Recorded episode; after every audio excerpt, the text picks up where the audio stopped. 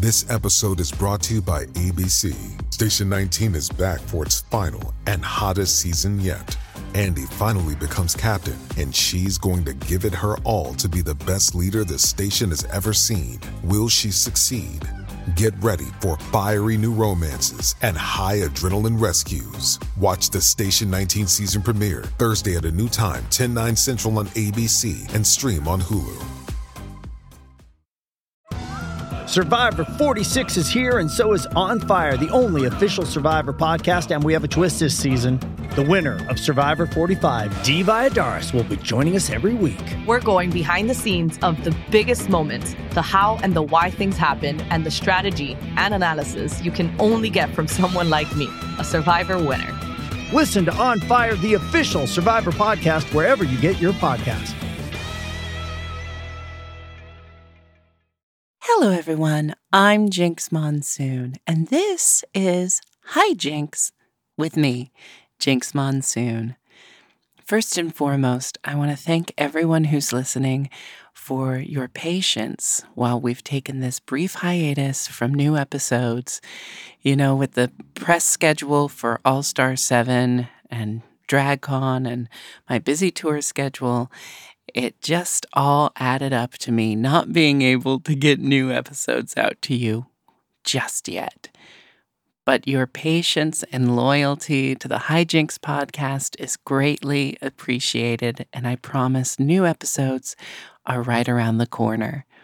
In the meantime, please enjoy today's replay episode of my interview with fellow All Star 7 cast member and sister winner, Monét X Change.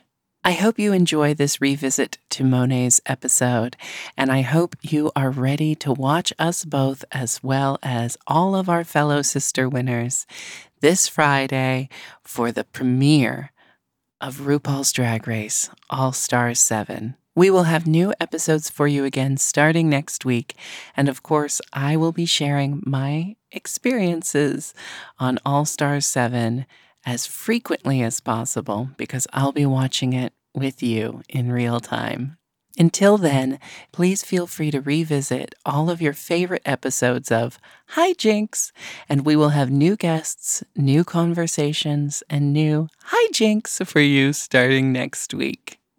Until then, enjoy the premiere of RuPaul's Drag Race All Stars 7 exclusively on Paramount Plus. M. Oh. M. Mom!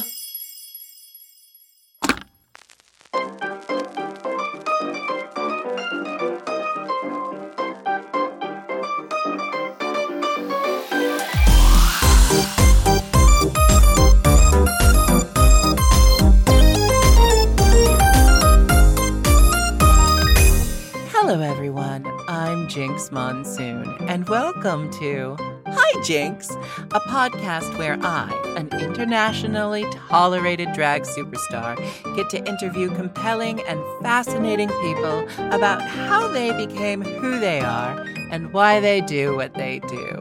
Today, we are joined by drag queen, podcaster, recording artist, and spokesmodel, Monet Exchange. Hi, Monet. Hi, Jinx. did I did I did I get the hi right? Hi, hi, Jinx. Hi, Jinx. yeah, it was perfect. well, I have to say, Monet, I'm intimidated um, having you Oh. on um, my podcast because you host your own um, streaming show, uh, The Yeah. X Change Rate. I've Mhm. I've been your guest. twice, and honestly, and now, both times you're we're on flipping the script. both times you on exchange rate, they were so delightful because you are legitimately one of the funniest people ever, and you're just so funny, and it was it was great. Both times were great. I, obviously, I love the time in studio more, but Yeah. they were both phenomenal. Well, um, that in studio one, I show that video to friends sometimes of like, can you just watch watch what I do in this interview? and we skip ahead to when um we were playing a trivia game. Oh yes. And the reward for the trivia, for getting the answers right, was y'all took a shot. But since I don't drink anymore, I pulled out my um, weed vape pen and I would take a hit of that. Now, what we've noticed upon reviewing this clip. What? that- No, is that I start smoking like immediately. Or once I have the Oh. one puff, I'm just continually smoking. And I clock myself like taking hits throughout the rest of the interview. And there reaches a point where I'm so stoned that I start getting tongue tied. And I think, I think, oh, I've got to get rid of this weed pin because I cannot get any more stoned than this. And out of nowhere, like a bear catching a salmon in a river, I smack this weed pin into the audience. Yes, yes, I remember that part. Um, and so now I watch that. Have you ever seen the movie Beaches? Yeah, of course. I've seen beaches. You know when CC Bloom watches herself and she's like, "Don't say it, don't say it." Cece." That's become one of my um, CC Bloom moments in life. So thank you for giving that to me. of course. Thank you for, for being there for it. I appreciate it. Um, wh- who's the most wild guest? The most like it blew your mind to have that person as a guest on on your talk show. Oh, it was one thousand percent RuPaul because I mean, you and I both know Ru does not do uh, uh, loads of canoodling with us after the show. Um, so when it was, You mean you weren't there for game night? I want to be invited to that fucking game. I know Gottmik is gonna go. I know Gottmik is gonna. I've be the invite. only heard rumors of this game night. I don't. I don't know if I even fully believe the legends of. No, they definitely RuPaul's happen because oh, I, I, I, like, like other like celebrities that told me about it. Like even Oh. even even among like celebrities, they're like, I want to be invited to Ruth's game night. So I think it's definitely a thing. Um, but I probably since COVID, they probably don't do it anymore. But if they do, I know Gottmik is gonna get is gonna get an invite, and I'm very jealous. Anyway, um, RuPaul was probably my. I was so excited about. It was coming to uh, Pride season. He was doing press for his talk show that was going on at the time, and Mhm. then they were asking me like who I wanted, who I was thinking about for guests, and I was like, well, I mean, I was like, I know this is not gonna happen, but but I just want to say this in this meeting so that I know I said Mhm. it, and like whatever happens, happens. And I was like, I would love to get RuPaul, and they were like, I think we can make that happen. I was like, really? And then like two weeks later, they're like Ru's books, and I was like, shut the. F-. It was only like my third. I I'd only done like two episodes, so it was only like my third episode, and I was like, oh my god, I was like, this is insane, and I went backstage to the green room, and he was like, I literally, so he's sitting in his like space, whatever, and I walk in because I meet all the, as you know, I, I chatted with all the guests before, and I walk in, he Mhm. goes, Monet Exchange, this bitch done got a talk show, and I was like, oh my, it just felt so good, and it was such a fun, but Ru was, it was incredible to have Ru at- the show. Yeah, that's amazing. I mean, what a coup. Um, Yeah. You know, I remember um, season five when Alyssa, when they were beginning um, to produce Alyssa's Secret, Mm. and Ru took Alyssa as her date for as Ru's date for some award show or something. Um, not date date, you know. right, like- right, right. But like they walked the red carpet together. really, And Alyssa is just grinning from ear to ear. Whoa. And there's these little moments here and there where, yes, Ru intermingles with, and I love with- it. I love the it. children. but you know what? But there's so many girls who go on the show and think that Ru owes them something after the show. Mm. I'm like, bitch, he brought you to Hollywood and he put you on international internet television. He that that, that is literally the only thing that you are that that first of all, you won't owe that. You got that. You know what I mean? But some of these girls swear that Ru, they should be getting Ru's number, Ru should be checking in on them. It's like, no, like what what what, what is this delusion? Tyra Banks ain't chilling with the models at uh at, at craft services. So you know, like, what are y'all talking about? It's crazy. I um I uh, yeah, I've I've just always been grateful that I've had nothing but positive, um, pleasant interactions with Yeah. Ru, and uh, you know it's been here and there throughout the last decade. You know, I might uh, do um, Ru's podcast here, and then I guested on Drag Race one season as a coach. You know, so Uh-huh. I've had these little fleeting moments, but they're always so pleasant. And whenever we're just shooting the shit, I'm like, am I really just making small talk with with Ru right now? Yeah, yeah. Um Oh, yeah, like I got to tell her backstage on AJ and the Queen that I performed Call Me Mother and how hard it was to learn the words to that song. and Ru was like, um, I don't think I ever learned the words. oh my god, I I think on All Stars four he's. I think that came up in conversation too, and someone said "Call Me Mother." He was like, and it was something to that effect of like, "Bitch, I still don't know those words" or something like that. That's so funny. yeah, um, and that's arguably one of my favorite um RuPaul Yeah. songs. That one and Peanut Butter. I want to see. anyway. Is there a link? To, I need to see the the footage of you doing "Call Me Mother." I like. I need to see it. Like I need it in my. Oh, you can, it's I ended up not lip syncing it. I ended up just dancing to it because I was like better to just like make a choice not to lip sync to it than have everyone clock me like watermelon bubblegumming Oh, my way sure. through it. But um it's such a ridiculous number, Monet. I was dressed as mom from Futurama, the character mom from Futurama, doing Call Me Mother and um When You're Good to Mama. And so I start out in the big like old lady fat suit and then I Mhm. throw it off and it's just and I'm talking no corset. It is just my body in a purple cat suit. And um and um, then it's f- three and a half minutes of me doing "Call Me Mother," doing what Jinx calls voguing, which is not voguing. you know what? It's voguing to someone, and that's all that matters. It's me like doing a little cat, cat, cat, cat, cat, cat, cow, and then followed by like a minute of catching my breath, and then another ten seconds of cat, cat, cat, cow. word, word, bitch, word. I want to see that. I. I enjoyed it. It was a fun tour. It was Halloween. You know, Halloween. What other when when else should you make an ass of yourself if not Halloween? I love that you and I. I think because you and I are, are like this too. Like we really make it a point to always like not always, but like for the for the Mm-hmm. most part when when we go out and drag, we always wear a, cor- um some corsetry because Mm-hmm. like and, and again and there's this new school of, of queens who don't, which is fine too.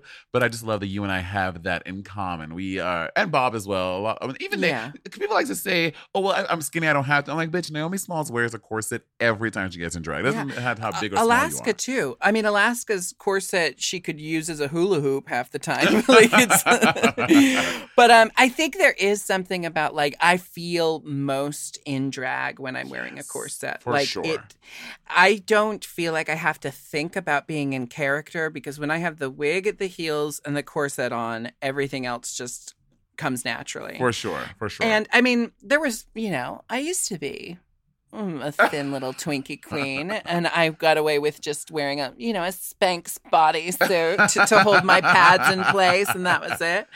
But those days are gone, and I don't miss them because I, I think my new motto right now is I'm older, I'm fatter, I'm sober, and I'm at the top of my game.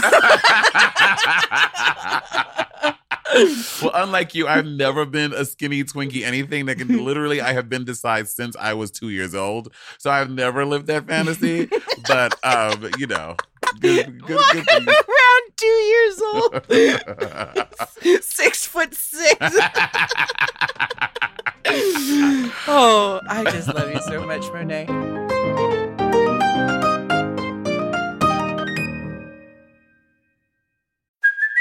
Hey, it's Kaley Cuoco for Priceline. Ready to go to your happy place for a happy price? Well, why didn't you say so? Just download the Priceline app right now and save up to 60% on hotels. So, whether it's Cousin Kevin's Kazoo concert in Kansas City, go Kevin, or Becky's Bachelorette Bash in Bermuda, you never have to miss a trip ever again. So, download the Priceline app today. Your savings are waiting. Go to your happy place for a happy price. Go to your happy price, Priceline.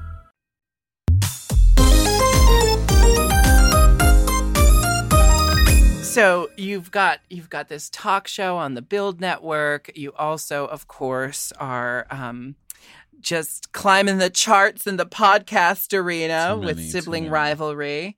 Um, so you and Bob, would you would you consider yourselves chosen siblings? Is is the family um, connection uh, uh, part of the drag persona, or does it run deep? Is it is it a part of life? Oh, as soon as the podcast stops, I don't talk to Bob until the next episode. I have no desire. I don't want to see her, speak to her. Like, no. Um, no, Bob and I have been best friends since 2013. And it just started, Bob started helping me out with drag stuff. And we just built a relationship through there. And Bob got on Drag Race, and then I got on Drag Race. And it just, you know, our, our, our journey seemed to parallel each other um oftentimes and um, we really are like that thing of chosen family is so real for us because uh, but and people think that oftentimes think that we are real siblings and we are not bob and i are not anywhere close to being real siblings but it feels like we are in in in um under the the umbrella of chosen family because he, Bob Mhm. is we have chosen each other to be family. Like I talk to Bob's mom often. Uh, uh, we I know we know each other's families. Like we we we really are that. And Bob is one of my biggest support systems, and I his. And he really we are there for each other all the time, and we fight. Like as if you listen to the podcast, Yeah. you know we fight a lot, just like you do with your older brother and or your older sister or your older um uh, sibling. So yeah, we we we really do embody all of the things in this under the sibling necessities of it all, and we really love I- each other. I completely understand and relate to all of that because it's it's funny hearing you list you know moments and significant things from your friendship and relationship with Bob and then it's like oh yeah that's just like Dayla and I you know Mm. we are the white Bob and Monet I love and everyone says so Wait, do you, you see? I, I I feel like you and Taylor don't fight a lot, though. Do y'all fight a lot? Well, we fight like how you fight from the Pacific Northwest, which is lots of backhanded compliments and passive aggressiveness, you know? I was just thinking about the fact that there's so many parallels between you and Bob and your chosen sibling Ness Mm-hmm. and mine and Dayla's, and we were on opposite coasts forming these relationships. Mhm. And you know, then it um, Drag Race took these relationships to a, a worldwide level, and here we are, uh, this you know sisterhood for all to see. and honestly, the journeys are similar. If, if Dale, because we like full T, we all know if Dale would have stayed on All Stars three, she would have won, and it would have been the same thing. You would have won your original season. Bob won his original season. Dale won All Stars, and I won All Stars. okay, now you're been- speaking it into existence, and like tomorrow there's going to be a Reddit subplot about this. I don't know. I don't go on Reddit. Subplot. What are those called? subtweet, sub- Subreddit. Oh, so subreddit, yeah, subreddit, yeah, yeah. Girl, Well, you brought it up. You won All Stars. Um, so let's talk about that a little bit. Now, I um I have to imagine there's a lot of similarities, but also a lot of things that are very different. I've never been on an All Stars. yeah. Um, but you know, I was on season five. I did win the first time, so okay, well, so are you one of those girls? So, do you think that Drag Race Hmm. and All Stars are different shows? No, no. Bob I mean, I are. think I know that Bob thinks that, and sometimes I'm like, well, she's on to something, and sometimes I'm like, you're just a contrarian asshole. but um, no, I think. I mean, I definitely feel like All Stars is a spin-off. You For know, sure. it has its own flavor. It's not. It's not. You know, it's not a sequel. It's it's a it's a companion piece. right, right, right. Yeah. and it's just a different vibe when you already know everyone you know Yeah. Yeah. and once you become part of the the the rue girl pantheon it's hard not to know everything about all the other girls you know oh, for sure, for sure, for sure. Yeah. Um what was the biggest like positive difference um between doing your first season and doing all stars Mm. My the biggest positive difference, I would say, I came in with more sense of self. I feel like Mhm. even I do this thing on my YouTube where I like go back and review all, my old audition tapes. I did season six, season Mhm. seven. I'm doing season eight, and like in all those seasons, and even season ten, I was trying. I was being me. But especially on in the ones before I got on the show, I was trying to do like this like drag thing, like what I thought would be like how I wanted to be, how I wanted people to perceive me. Where in season ten, I again I was being myself, but I I still see hints of that. And going into All Stars, I was like fully myself. I was like, I'm gonna be big and loud and and and do all the things that I love about myself and do. it. So I mm-hmm. think that was probably the biggest change. Is like season four, I felt like fully realized and like a full drag queen person creature thing. Yeah. I mean, it is kind of funny because, you know, I remember one of the like things, one of the th- catty little things we would say in the workroom to each other. Um, is because you know everyone's at different stages with their drag when they get Mhm. their chance to go on Drag Race. Not everyone's been doing it for forty years or whatever. Yeah, yeah, yeah. For sure. Everyone's at different level of polish, and I remember some of the queens from my season. I won't call any of them out, but saying things like, "You should already be." done by the time you get here like this is not finishing school this is not charm school and it's kind of like are we ever done? You know, because I thought I knew everything about drag five years ago, and now there's Mhm. lace front eye- eyebrows, and I can't keep up. Which that is a, fa- a, a fad, or a- I am not into that at all. I think Plastique Tiara is the only one who I've seen do it successfully. Bob tried it, and they were literally like caterpillars on his forehead. It was even Brooklyn Hytes used to do it, and she was like, "Girl, no!" Like I stuck. I look Bob, crazy. makeup expert Bob, the drag queen, tried it, and it didn't work Girl, out. that's the thing. I'm like, people already talk about your makeup, and now you have a YouTube series where you're an anti beauty bitch. You you've been an anti beauty guru, okay? You definitely are not the beauty guru. So I'm like, what are you doing? anyway, yeah. Um, so and, and what would you say was the hardest uh, the hardest difference between the first time and, and the second time, or was it all positive? No, the hardest difference is that everybody had money. Like in season ten, like a lot of us, like a lot of us, you know, we were regular like queens. Like either you were working two nights a week. Some some didn't work in, as queens at all. I, I was Mhm. working six nights, but like we were all like tr- like trying to make it. Whereas in All Stars, bitch, everybody's been touring the world. They've done the ITD tour. They've toured with Holy T and and and and performed at GAY, and they've done the like they've they've made money. So everyone is coming in like, oh, bitch, I have coins. But you know what? What Yeah. what what what what I will tell you is that just because you got coins don't mean you have taste. And I think that um that materialized a lot. um yeah i think sometimes i mean once you go on drag race there is an impetus to like enter the next stage of your drag whatever that may be i think for Mhm. some people it's about becoming more polished for some people it's about kind of like um, finding their niche in the drag community you know yeah, because yeah. There's so many of us now and and nowadays you know like the the di- diehard fans are finding queens to celebrate that haven't even been on drag race Yeah. so you know you got to find your place or or you're gonna get uh, i don't know folded folded su- into it for sure. I was just on Instagram earlier, and I realized because because of Drag Race is obviously a hugely impactful show, especially in terms of drag and queerness, whatever. I was looking on Instagram, and on my explore page, a queen called Sagittaria popped up, and I was like, "Is this?" and she's a skinny white. Well, Mhm. she's from Spain, so she's probably a skinny Spanish. Uh, white passing twink with like the long blonde platinum Aquaria. I mean, it was literally Aquaria, but not Aquaria because no and shade. espanol And, and, and, and Espanol. No shade. Aquaria is so immaculate and she's so put together and she does everything so well. And this Mhm. queen uh, seems like a younger queen. They're still like finding themselves or trying to replicate someone else.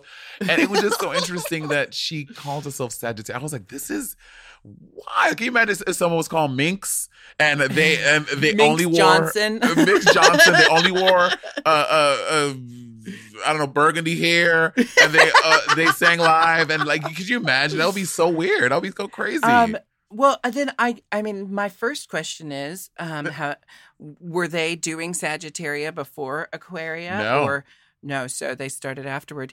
Yeah, I mean, it kind of sounds like, oh, are we? So, I mean, I guess that's where we're at. We're Yeah. like, um, there's, I, I mean, I. I know that I was inspired to do drag and that my drag is similar to queens that came before me. Mm-hmm. You know, I kind of had the decision to be a redhead independent from the fact that Varla Jean Merman is a strict no, redhead. you, st- you you stole her act. We all know the story, baby. We well, all know that's the, the, thing. Is, that's the thing is you can't you can't say that it wasn't an influence because she's Mhm. always been a part of my drag education. So yeah, yeah. maybe she did have an influence on that, and maybe it wasn't a conscious decision. But if we're at the point now where we're literally parodying other, Sag- and- but the gag is Jinx. She's not even Sagittarius. she is like, I'm like, be get girl. If you're Pisces, be Piscestria or something. But Leonria, I don't know, Tor- Toria, I don't know, but she's not even a, a Sagittarius. Which is a cra- I'm like Aquarius is an Aquarius. Uh, Aquarius is an Aquarius. Like you know, I mean, Well- at least do that. I'm gonna give our um our our new sister in Spain. Is it in Spain? Hispania? That's Spain, right? That's this is in Spain, right? Yeah, yes. it's Spain, Um, it's I'm going to give her the benefit of the doubt and say I'll wait until we can see um, what she brings to the show yeah. um, I'm to, to to make any sweeping judgments about. yeah, yeah, yeah. Yeah, listen, y'all know Jinx is a nice gal. I am a rotted, nasty, fucking dumb bitch. So I- I- no shade to Sagittarius. I just find it so interesting. Um, well, I don't know. I mean, there are some out there who would say that you are um, rotted and Oh, for sure. too For sure. opinionated. But I just find those things. I mean, it's difficult right now because, um, I just. Where are we at with comedy? Are we allowed to still make jokes at all? I don't like know. I have been I have been a big advocate for let's update the world of comedy so that we are not uh, so the joke doesn't have to be at someone's expense. But then there is the fact that like we are drag queens, we have to be able to kind of run our mouths a little bit. That's like what we've that's that's what how it that's a part of our history. yeah, and you know what? And you you were someone who really made, who really made me think about that because when I did that infamous um, haters roast tour, which I um I went to go do my Madonna video where I was in it for literally 0.32 seconds, baby. oh yeah. I was when I left the tour. Um, Jinx, when we started haters roast, it was my first haters roast. I remember you made the you made the conscious thing. You're like, I'm not going to make these kind of jokes, and I was like, how? Then what is she gonna do? And you, your set was great. It was so good. All of your jokes were not at people's expense, but it was still one of the best sets on the fucking tour. So I didn't even know that that was possible until I saw you do that, and I was like, oh my god, maybe I should rethink how I do my jokes, and I have a lot. Well, I mean, I think there's a big thing about like you know, my goal on the roast tours has always been I don't want to make jokes about groups of people. I don't Mhm. want to punch down. I don't want to further marginalize marginalized groups. Mhm. But for my sisters on stage who have consented to me reading them, Mhm. you know, let's we can still make jokes about each other. Yeah. And so all my jokes were really about the character of each person, not Yeah. about their um, which is harder to do. It's it's, Yeah. it's it's way harder to craft jokes around like a, a person and their and, and like not not not the experience, but like who they are. You know what I mean? So that's Mhm. way harder to do than anyone can do a fat joke, anyone can say a black joke, an Asian, whatever. But to Yeah. craft jokes that aren't just that is way harder to do. And I was like, Jinx better fucking do it. I remember when I told Latrice, I will say I did, you know, make a couple, um, um, you know, I think tastefully uh, funny size jokes about Latrice. And the reason being there is that when I told Latrice, you know, I'm not going to make any fat jokes because I just don't want to contribute to that. Latrice raises one eyebrow, leans into me, and says, You're so stupid. How are you going to go on stage and not make one fat joke about me? she was like, Everyone's going to think you're dumb. yeah, yeah, yeah, yeah. And again, and like, like you said, on a mm-hmm. roast, everyone is consenting to this. We all know what what the, what the plan is, but I mm-hmm. just think it was just really brilliant of you to do it that way. I was like, what? this bitch gonna be, uh, up, uh, come up here and tell a, a patty cake story? What, what, what, what's she gonna do? Patty cake and the first night, I was like, I was eating my words. I'm like, this was brilliant. Oh well, thank you. Yeah, the the first time we ever did the roast, I was really trying to. I, I was like, they told us that we could roast anything. It doesn't didn't necessarily have to be the girls on stage. But what we quickly found out was that's what's fun to do. You oh, know, for sure. Yeah, yeah. um, so I think I wrote a, like a, a set about airports and what I hate about airports. And then Bob went after me and was like, I hope the airports aren't in the audience tonight. Everyone watch out. Jinx has got the hot takes on the airports. And then I was like, nah, I need to make some jokes about these that's on stage with me.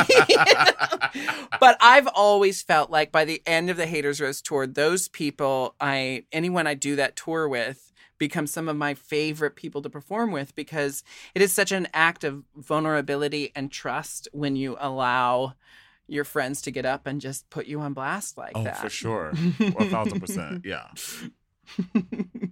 I mean, but honestly, Now- that is that's literally me and Bob's. That our entire relationship is just a roast. We're like constantly roasting each other. So, and also that's like my I'm bringing in my family. My family is very like that. We.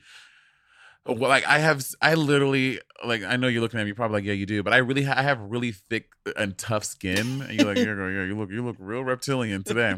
Um, but I, and like that's just how my, that's how my, fa- that's how I was raised. Like that's our dynamic. Like we've Yeah. always, like we just make like just so it really takes a lot to hurt my feelings or get at me. Like it, it really takes like a lot. I don't want to say more than the average person because I don't know what everyone's threshold is, but like regular jokes just don't work on me. Like I like people at roast. I want people to go in on me and make me because I love laughing at myself. It's my favorite thing. I really do too. I think I can be sensitive sometimes when it's strangers making just really mean comments about me because I'm kind of Right. like, what, what, what did I do that made this person feel so passionately angry at me that they Yeah. had to find a way to make me see their opinion? um, and you know, I I was definitely um, more sensitive to it early on. You know, you uh, after I've been doing this for like nine years now. I, God, I wouldn't have that's wild. survived if I didn't just like learn how to compartmentalize hate. You know, That's wild that you've been doing it for so Uh, long, Jinx.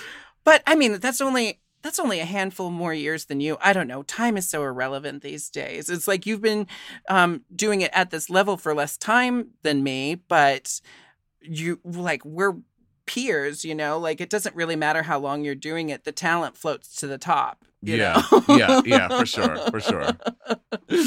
I'm like, don't make me list all your accomplishments again. um now you are a singer a dancer you, you you're trained in opera Um, how has uh, how have you balanced that love the, these these contrasting loves throughout your life have you found ways to work opera into your drag and vice versa Um, you know, that's interesting. I will say I have not really done like the last time I did opera seriously in any real way was Mhm. when I was at Portland Opera to go. Um, uh, uh, over there in um in Portland at at the fucking Portland Opera in downtown Portland. How many in times did I say my little portland Yeah, in your little Portland, which I lo- okay. I don't know. Portland, in in my opinion, is one of the states in America that has some of the best dick. I had I had a great time with Portland. But I think I I think yes, I agree, and I think also you're biased because you're I think you're pretty into like the hippie stoner boys, aren't you? For sure, yeah. That's why our trade keeps overlapping when we tour together. oh my god, that's so in Australia. we had this I time on forgot tour in that. Australia. I forgot about yes, please tell it. we I were both talking to the same guy. We were we had just gotten into the next city. I don't remember a lot of the de- details, but anyway, I was talking to this guy on Grindr and almost had him over, but then decided I really needed a nap more than I needed dick that afternoon. So then when I'm going for our call for the bus later, that guy's just in the hotel and we end up in the elevator together. And I'm like, "Wait, I we didn't end up meeting up. What's he doing here? And then he kind of just goes, "Oh, hey, Jinx. So I was also talking to Monét." oh wait, this was Australia. So he was like, "I was also talking to Monét." Can I tell you, I still talk to him to this day, and like we, like every time I go to Australia, I, I I meet up with him, and like he's we're literally he's always like, I'm gonna move to America, and we're gonna get married, all this stuff. He, like I like still actually talk to this guy often. Do you know? I mean, like, I am no stranger to tour trade, to to to road trade. Mhm. Um, and, but there's also times where I'm just like, okay, Grindr is not bringing. not Oh. bringing enough good into my life that I should keep this app. Mhm. But I always do because I would say, you know, there are those people you meet through Grindr that you wouldn't have met otherwise that you Mhm. are so glad you met. for sure. And Grindr has just as much potential as any other thing For sure. to bring really good people into your life. Girl, a lot of my friends that are married or in long term committed relationships, bitch, they all all met on Grindr. They all met on Grindr. We Literally. use what tools are available to us, you for know? sure, for sure. I mean, that's why bars are so important to queer people because for the longest time, bars were the only place we could congregate. yeah. And, you know, um, of course, that's a big part of our queer history. But it's like, you know, the, the new wave of like family friendly gays. They might look at bars as like a house of debauchery, but it's like that's all we had for the longest time. Don't call us sluts for upholding the history of Hello. sex positivity we, we possess as queer people. um. Oh yeah. Because I'm sorry. So yeah. So porn was like we were talking about Portland- oh, opera. I forgot we were how we got on talking about dick. opera.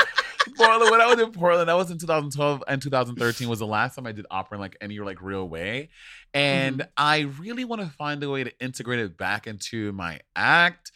But I'm also like, I have not had a voice lesson since I graduated college in 2012. So I'm like, I, but also male opera singers like basses and um and tenors uh, spe- specifically, their voices mature. Like when you look, when you're 30, that's when your voice is Mhm. finally like here. So in theory, I'm like here now. So I I, I was Mhm. talking about. I was like, I want to take like six months off of drag and just concentrate on just doing like voice lessons for real, practicing. 'Cause That's another thing. Mhm. People are like, oh, you can just take voices. Like, no, but the, how you get really good at singing is you take your lessons and bitch, you pra- you're practicing every day like it's a nine to five job. Like, because again, they're two li- they're two tiny muscles the size of dimes in your throat that make you that allow you to sing. You know what I mean? So it's like you like you're working those muscles, and when you don't do it for a while, you lose that. So. I want to do it more. I really want to, uh, uh, and I've, I've gotten so many operas from so many offers from different, like Houston Grand, reach out to me about some stuff, and um and um the Met did about some stuff too. But I'm like, I can't go into these places sounding crazy with some of the greatest opera singers in the entire world. Like, no, I'm not gonna embarrass myself like that. So I really want to do that for myself. I really want to, Jinx. Thank you. I want that for you too. Um, because I remember thinking that to be an actor, I had to give up drag. And I really was prepared to give up drag Mhm. to focus on my acting career. But after college, most of my work in theater was playing female roles because they knew I did drag. And let's Mm. face it, I wasn't like getting called in for a lot of butch macho roles anyway, you know? So, um, I could totally see you playing the lead in, you know, Green Lantern. Like you, you could be Green Lantern. you know Ryan that Reynolds stage who? hit. you know that Broadway Jinx, classic. But they were missing you. If you were in it, baby, they would have been. It would have been a box office smash. oh, um, but yeah, I think I think one of the wonderful things about the the the progression of drag and the evolution of drag is its ability to commingle with what was previously thought of as the legitimate art forms, you know? Yeah. I mean, if we're going to let people become famous for doing you know, morning routine videos, then there's no reason a drag queen can't uh, perform in the opera, at Oh, the for sure. Philharmonic. For sure, for sure. You're right. I agree. I honestly agree. I agree.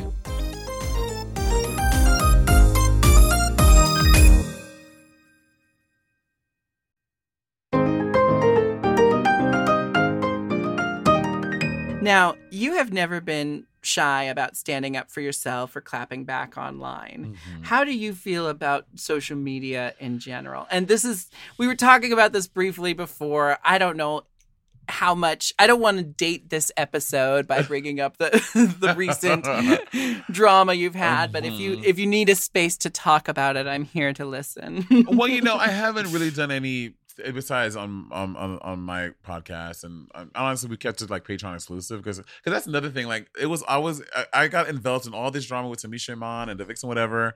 And then when I put on my Patreon, people were like, "How dare you put this behind a paywall?" I'm like, "So you're trying to profit off of my trauma, and bitch, you, I am gonna fucking monetize off my goddamn trauma. I'm, it's, it's not for free." If you want to hear my opinions about people talking shit about me, you can pay for it.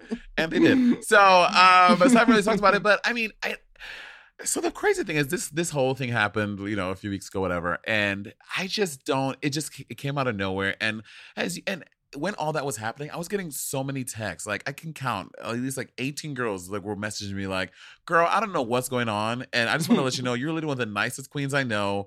You are, you are like I, I, like I don't know where this is coming from. This person clearly doesn't know you. So, and these are queens who some who I, I am, I am super familiar with. I work with a lot, and some who I met like once or twice. You know what I mean? But I, the, the general consensus was you're a nice person. This person is crazy. So when I see stuff like that, because because then you have you you do those mental gymnastics, right? You're like, well, am I this like nasty trolly person? Am I do I have these really nefarious intentions? I didn't realize that. I'm like, no, I really don't. So it was nice to get those affirmations from friends Yeah. and associates, but.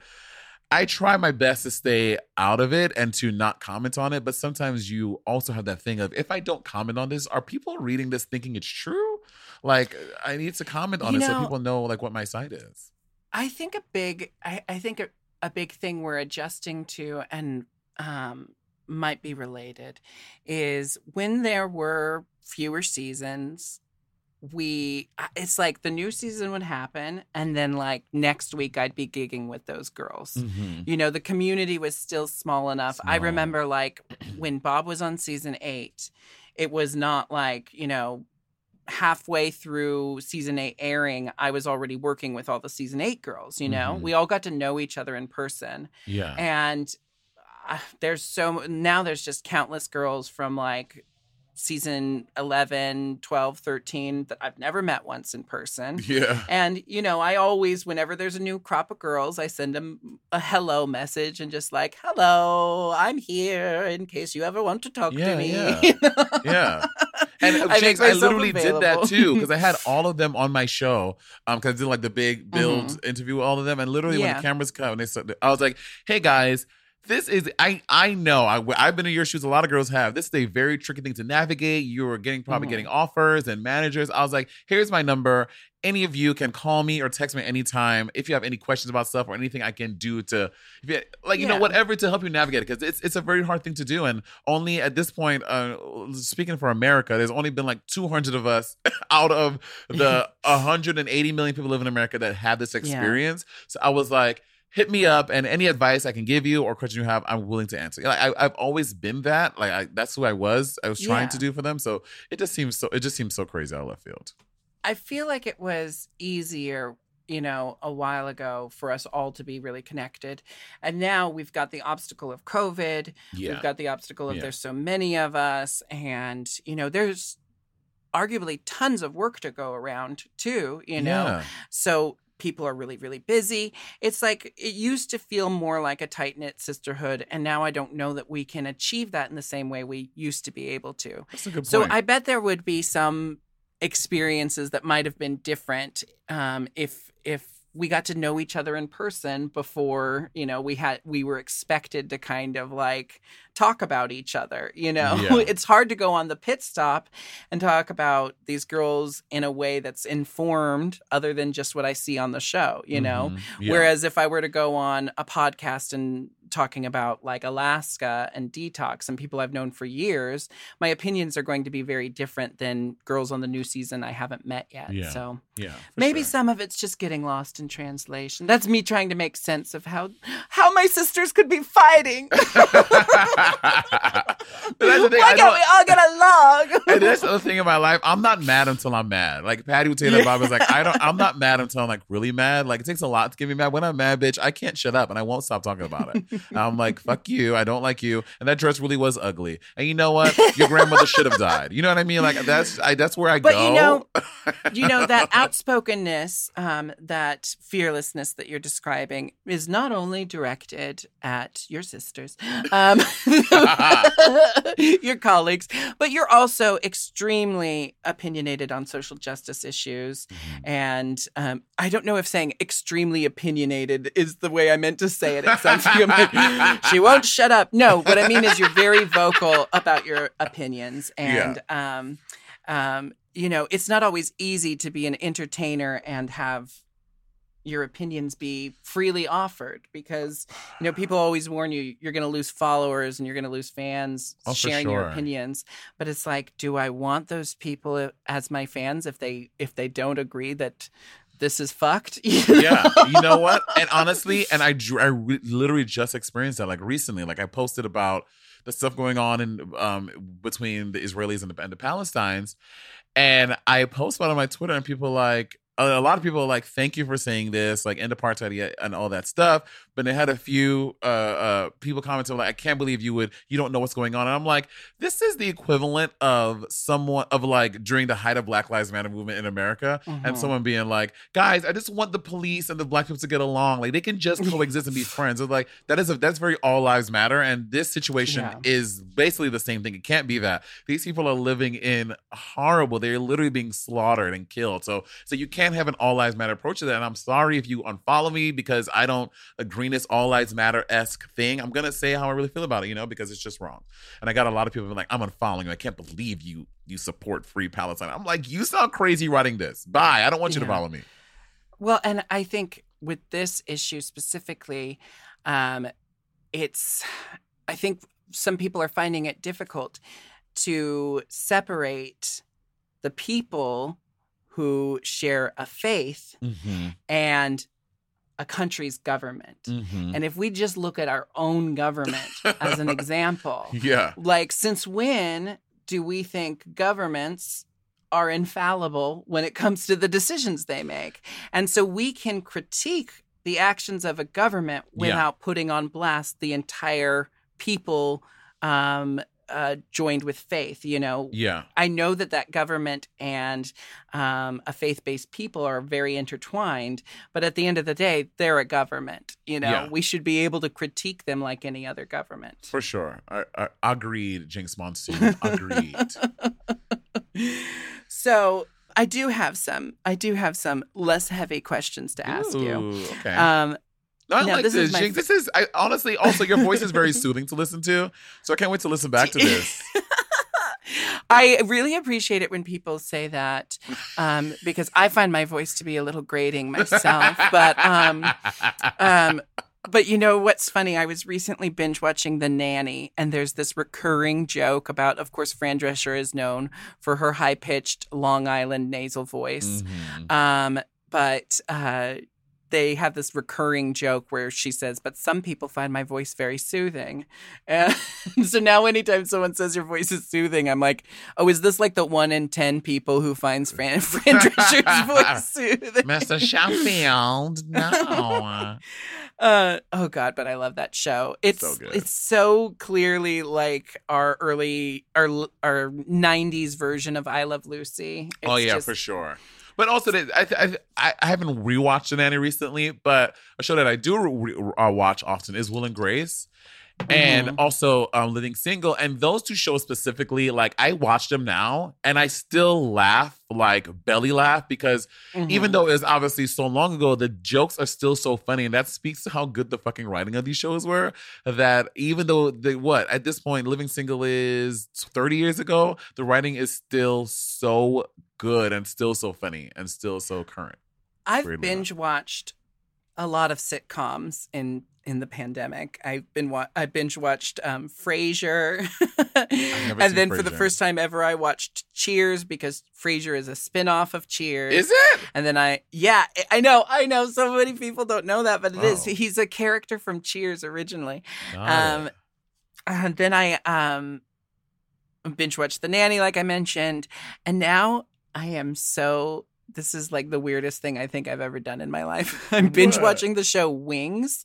Oh my god! It, it- it used to play on the USA Network. I used to watch Wings. I used to watch that show when I was a kid. Oh my god! I it, it's so crazy. It's, it was like it was like got- like a pilot in like an airport, right? Something like yeah, that. it's a small. It's um air uh, a small puddle jumper airport in Nantucket. So when you've gone to Provincetown and you if you flew on the um puddle jumper, it's like that little airport. And Got since it. I'm not in Provincetown this summer, obviously, um, it's making me very nostalgic for my Provincetown summers. But ultimately, when you look at what the show is, it's got nothing for me. I don't Got know it. why I'm watching it. It's about like it's a will they won't they situation between this like tight uh, buttoned up pilot and this little sassy um uh lunch counter waitress and then his Mm. brother's like the womanizer like smooth talking guy and then they've got the you know the token foreign person from Italy and then they've Yes, got the jerk who's everyone's friends with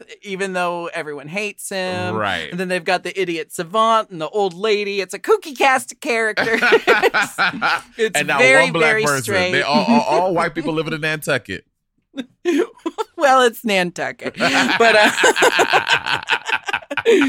but it's literally got nothing for me. But um, I've been enjoying dissecting the sitcom formula. Mhm. You know, the like setup, the one-two punch of the writing. Where Mm. it's like it's always like the broken expectation, like, um, oh, he's been trying to kill that cricket for hours. I just can't wait until he's dead. Yeah. I want that cricket to be dead too. Oh yeah, I was uh talking about the cricket, you know. yeah, yeah, yeah. it's like, so wait, you want that person dead, and we're all just laughing. um, but and a lot like you can dissect the Golden Girls. It's perfect sitcom I've writing. never seen the Golden Girls. Oh, I've never seen the Golden Girls. Not a single that episode. is that is like obligatory gay education right there. I notice everyone says. Well, apparently not, because it was apparently in the first episode of first season there was a gay character that just got written off. So how gay is it? uh, there gay characters pop up here and there. You know? But it was one that's It gonna be apparently like a mainstay, like one of the core cast. And they're like, girl, we do not need his faggoty ass bobbing around here. Bye. um uh oh my gosh I, I'm Sorry, now it's like now I want to talk no now I want to talk about Golden Girls.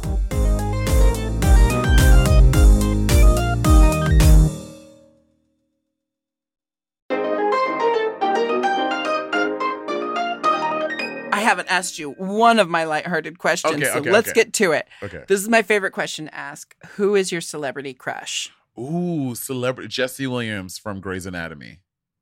Okay, I never watched Grey's Anatomy. I don't either, but I know. But that's, that's the show everyone knows him from. I've seen him other things. He is like he's he's like the light skinned black doctor guy with like the green eyes. He's Mhm. beautiful. What a beautiful man. And um, is that like a romantic crush? Is that like a you'd marry this person? I would marry him because yeah, there there, there's. Jesse Williams. oh my God, look at that man. Oh, okay, so here are my here are my my things. Uh, uh, um, I- why do I, I always wanted to call you Julia for some reason. um, Jinx, I need. He's tall. He's like six one. That's number one. Okay. Number two, he got a good job. And again, I don't care about a job, but he is. I watch his Instagram stuff, and he's very ambitious. And ambition is so sexy to me. Mhm. Like I don't care if you are a busboy, if you're a CEO, if you're a skateboarder, as long as you're ambitious and passionate about that thing, I, that's very hot to me. He's that. yeah. And his um he used to date a woman who was um a plus size woman and she was voluptuous like me. So that means if he into her, he'll be into my Monét. So I'm into it. um, do you have more of a um more of a lust based crush? Like if someone were to be knocking at your door right now with the express purpose to have sex with you and then leave, who would that person be? Who- Still Jesse Williams be? or Um, no, I want to marry Jesse. Just come in and fuck me. Um, or honestly, me fuck them because that's happens. That's how it often be for the type of um, yeah, because we mentioned him earlier, and he is his body is immaculate. Ryan Reynolds. If Ryan Reynolds came, knocked on my door, I'm like, "Hello, hi," and he just came inside, stepped in a little bit, closed the door behind him, pulled his dick out, and asked me to suck his dick. I would absolutely do it. I would drop on my knees and I would uh, gobble gobble it, swallow it.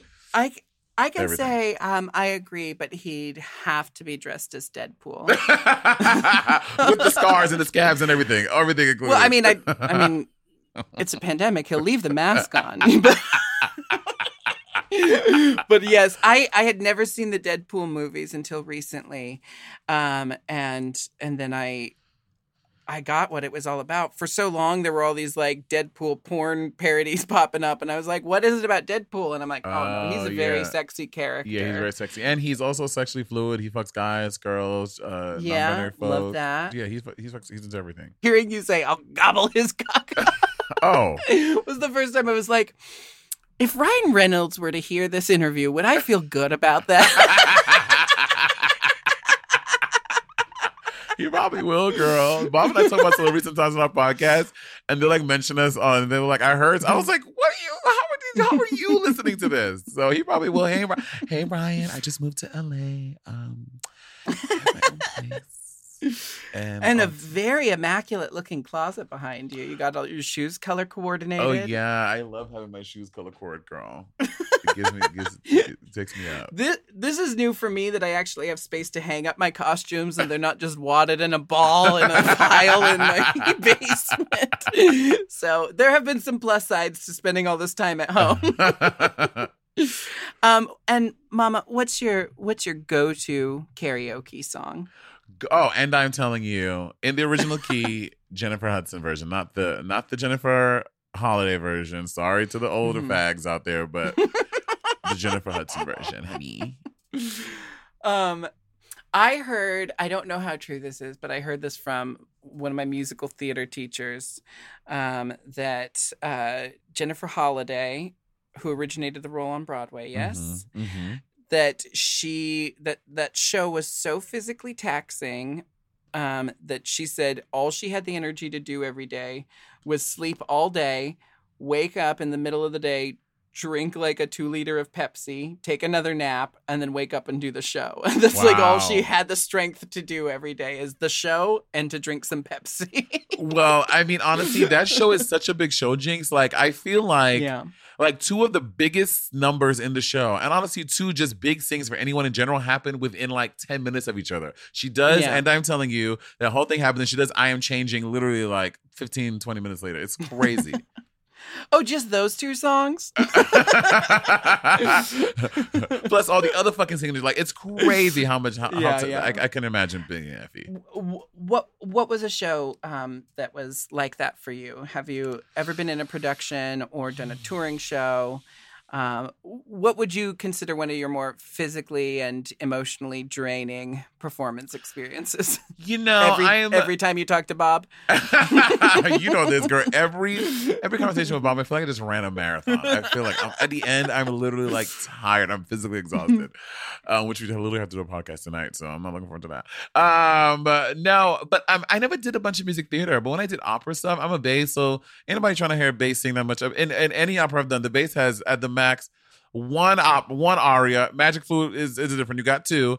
Um, and like that's it. Like even in Bohème, just just one, just a little vecchia zimarra senti towards towards the end of Act Three, and you're done. Like that's there's no big singing for basses in opera, Ex- and, and not unless you're doing Mephistopheles or something like that. But so yeah. Um, wh- what was your energy level like um, during All Stars? W- would you say which one was more physically and emotionally draining, your first season or All Stars? Oh, season 10 was way more emotionally exhausting because A, I didn't know what to expect. And I used to make fun of all of y'all before me. So every season before season 10, I was, I was like, girl, these bitches are weak. If I Oh, went on TV. how could she? Th- Why'd she go down the runway wearing that know- outfit? And then, lo and behold, SpongeGate. that and also, I'm like, these bitches are weak crying on TV. Like, what are you, five years old? Ugh, girl, these girls have no backbone. They're sorry and sad. Cut to, I literally cried like four times on season 10, just sobbing and boohooing. So, you know, this drag race is just so, it's emotionally and physically exhausting. And Yeah. so season 10 was like, it season 10 wore me out. Like, it wore me the fuck out. Yeah, I was pretty exhausted during season five. I was exhausted and I was barely, I, I barely had an appetite the entire time. Mm-hmm. And um, that's, I will say one of the things that we talked briefly about um, weight stuff and being a, I was once a, a twinky little twinky twink. Um, when people comment on my weight today or how my body has changed since drag race, um, what what frustrates me is that in our society to be skinny is praised and to be large is demonized and you know we're making progress where that's not true across the board Yeah. but in general like people think if you're skinny you're healthy Yeah. but I was true. like barely eating. Like when I I'm healthier now at the size I am now than when I was like Yeah. eating half a meal a day because I was too stressed to lift a fork to my face, you know, or or I'd be eating in a corset and I could fit like half a chicken breast in my right. system. or the food sits all in your chest, and you're like, girl, I'm literally gonna if I if you if I move to if I tilt my body too much one way, I'm gonna throw up because my food is not even going past my fucking it's not, esophagus. it's not making its way down. Did you say my me- uh, uh, Mephistophagus? Mephistophagus? Esophagus. Yeah, and, I have to say, I I mean, I I don't have the same experience when I'm stressed, girl. I probably eat triple the amount I'm supposed to eat. I have been a I was a I, I grew up a fat kid. I lived my adult as a fat like I've always been that girl. But then also I look like at times in my life, like for example, like around 2011, 2000, no, around 2000 uh uh 12 11 something like that when i look back at pictures i remember thinking to myself uh, I look so gross. I, I feel so fat. I hate her. And then you look back, I'm like, oh my God, I was way smaller than I am now. And I'm like, oh God. I can agree. You know, like I I don't think I even at my thinnest did I ever feel like, oh, I'm sexy and I've got a great body, you For know? sure. And and I think that I think that might be a common denominator with drag queens. Not to say that all drag queens have the same body issues, but I think there is a certain to a certain extent we're not satisfied yet Mhm. until we start doing drag and whether that's expressing our femininity or celebrating our body in a different way Yeah. you know because there are definitely drag queens who are ripped and and and fit and tight Oh, yeah, Uh, for sure. but there's got to be something missing in in your life when you decide to to cross that threshold into drag you know for sure. For sure. so I remember thinking like being very unsatisfied with my body um, back in the day, and now I look at pictures of myself then, and I'm like, "You had no idea how good you had it." girl, that is true words, girl. True words. Like I feel that so hard. That's so and hard. And I think a, a big thing I was doing back then was comparing my body to other people's bodies, and Mm, yeah. Because I always felt like I wasn't thin enough, but I was the thinnest I ever was. And so now I feel a lot, now I feel, even though um, my body is very different, I don't compare it to anyone else's body. And that helps me love my body a lot more. You know, not saying that I um, am not actively thinking, hmm, maybe I could lose a pound or two here and fit into one of my old gowns once more and give the kids a thrill, you know? but for the most part, you know, when you don't compare yourself to someone else, it's easier to um, feel satisfied with who you are. So that's let's let the, that be the lesson we we Yes, leave our for sure. our listeners with today. Do you have anything you'd like to plug beyond the the myriad of projects we've discussed? Um, my hair. Can someone give me the, the number to a doctor? Plug these follicles. my girl. experience was great, honey. I'll give you I'll give you my guy's call. uh, You see, but do they do black people hair though, girl? Can you imagine? I go, I come out with a full head of white people hair. People are like, Monét, what happened to you? I it's your hair.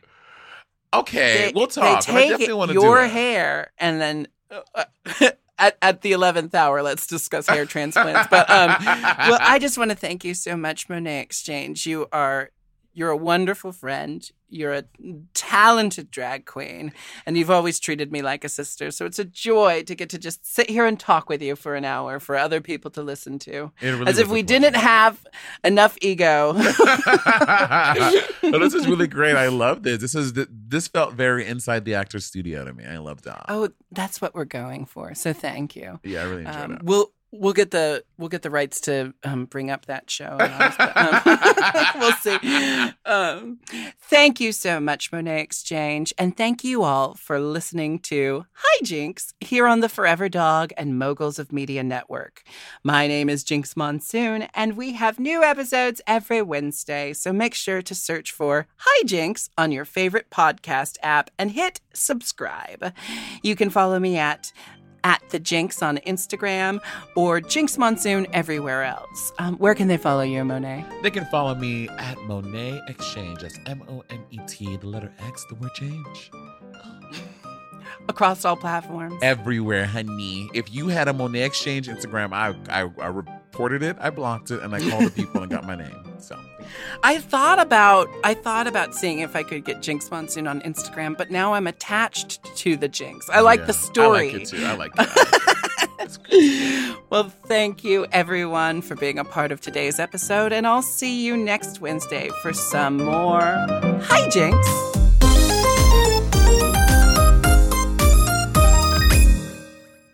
Forever.